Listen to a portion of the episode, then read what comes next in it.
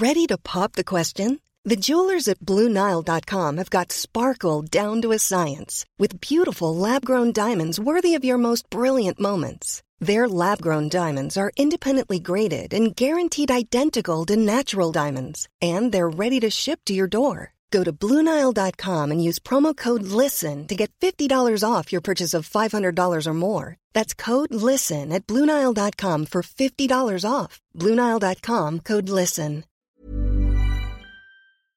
Écoutez, c'est terrible, c'est arrivé trop tôt, ça aurait dû ne jamais arriver d'ailleurs, mais c'est ainsi. C'est la rentrée. Jingle.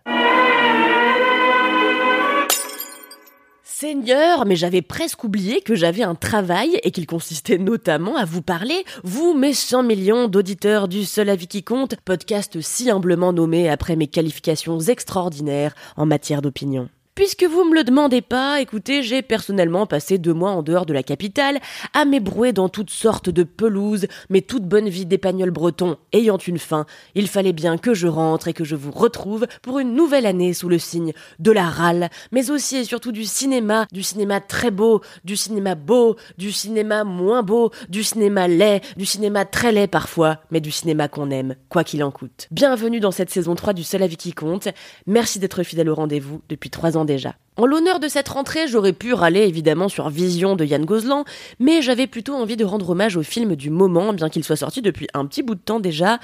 Et oui, j'avais envie de dissiper tout doute à cet égard. J'ai aimé à en mourir Anatomie d'une chute de Justine Triet. Tu m'as dit que t'avais entendu tes parents, maman, t'es sortie de la maison, c'est ça ? En fait, j'entendais pas vraiment les mots, j'avais que des bouts de voix, mais ça ah, faisait... Ah oui, mais non, enfin, si t'avais pas les mots, du coup, tu peux pas savoir si c'était une dispute ou pas. Enfin, je sais, je sais ce que j'ai entendu. So, as you know, the autopsy report is uh, inconclusive about the cause of death. Stop. I did not kill him. That's not the point. Il parle de tromperie. I was honest about it. Mais vous l'avez pas été l'année de sa mort avec cette fille avec qui vous l'avez trompé, pourquoi ? Il y a quand même quelque chose d'un peu étrange dans cette situation. Vous admettez qu'il était jaloux ? Non, I don't know. No. Allez, écoutez-vous, on a l'impression que vous l'avez trompé continuellement. Quand il commence à se reprocher des trucs, moi je préfère m'en aller. Tu peux pas me dire qui était le plus énervé des deux ? Non. Anatomie d'une chute, c'est la palme d'or de cette année, une palme d'or à noter dans l'histoire de Cannes, puisqu'elle est seulement la troisième à avoir été reçue par une réalisatrice. Avant de rentrer dans le vif du sujet, de mon adoration absolue pour Justine Triet et sa filmo, exclusivement composée de longs métrages réussis parmi lesquels Victoria et Sibylle, de quoi ça parle, Anatomie d'une chute ? C'est l'histoire de Samuel Maleski, un petit garçon malvoyant qui vit en pleine montagne et qui trouve un jour son père mort dans la neige au pied de sa maison. Quelques instants auparavant, le père était en train d'écouter de la musique sous les combles et serait de fait tombé de la terrasse, à moins que quelqu'un l'ait poussé. En l'absence de témoins, c'est la mère de Samuel, Sandra, qui se retrouve sur le banc des accusés. L'écrivaine a-t-elle tué son mari ? Un procès s'ouvre, au terme duquel la vie de Sandra et Samuel sera, et quelle que soit l'issue du procès, profondément changée.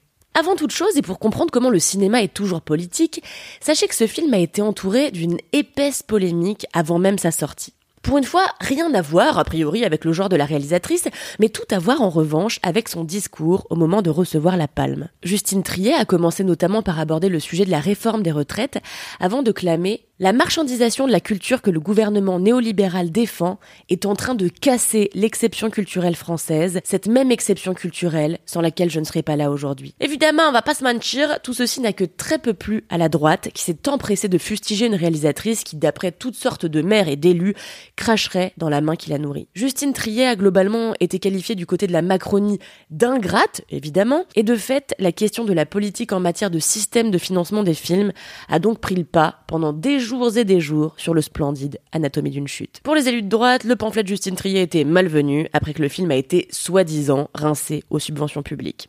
Bref, tout ceci a largement éclipsé le produit dont il était en fait question, un produit anatomiquement rare dont chaque bras, chaque jambe, chaque vertèbre permettent de faire tenir debout ce qui est et restera un très grand film de procès. Pourtant, si je dois être tout à fait honnête avec vous, euh, la bande-annonce ne laissait rien présager de formidablement divertissant. Alors vous me direz, les films divertissants de fous ne sont pas non plus ceux qu'on prime à Cannes, mais quand même, la bande-annonce annonçait qu'on allait sacrément se faire chier. Et finalement, Anatomie d'une chute saisit dès les premières secondes, et ce pour une raison principale, Sandra Hüller. D'habitude, je parle des acteurs en fin de podcast pour évoquer leur performance, mais après seulement avoir détaillé euh, l'œuvre au global. Mais là, je fais une exception, car si Anatomie d'une chute est si inoubliable, c'est vraiment surtout pour l'actrice qui le porte sur ses épaules de A à Z. Sandra Hüller, c'est une artiste formidable, bien connue en Allemagne depuis des années, pour jouer dans de nombreux films remarqués et primés.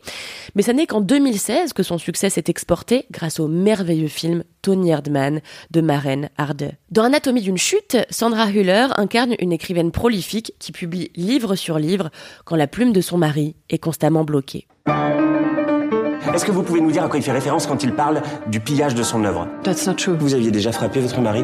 Non. Non, jamais ? C'est bien ce qui s'est passé. You're violent. You're violent. T'as pas pu les entendre s'ils parlaient calmement ? Je suis confondue. T'as confondu.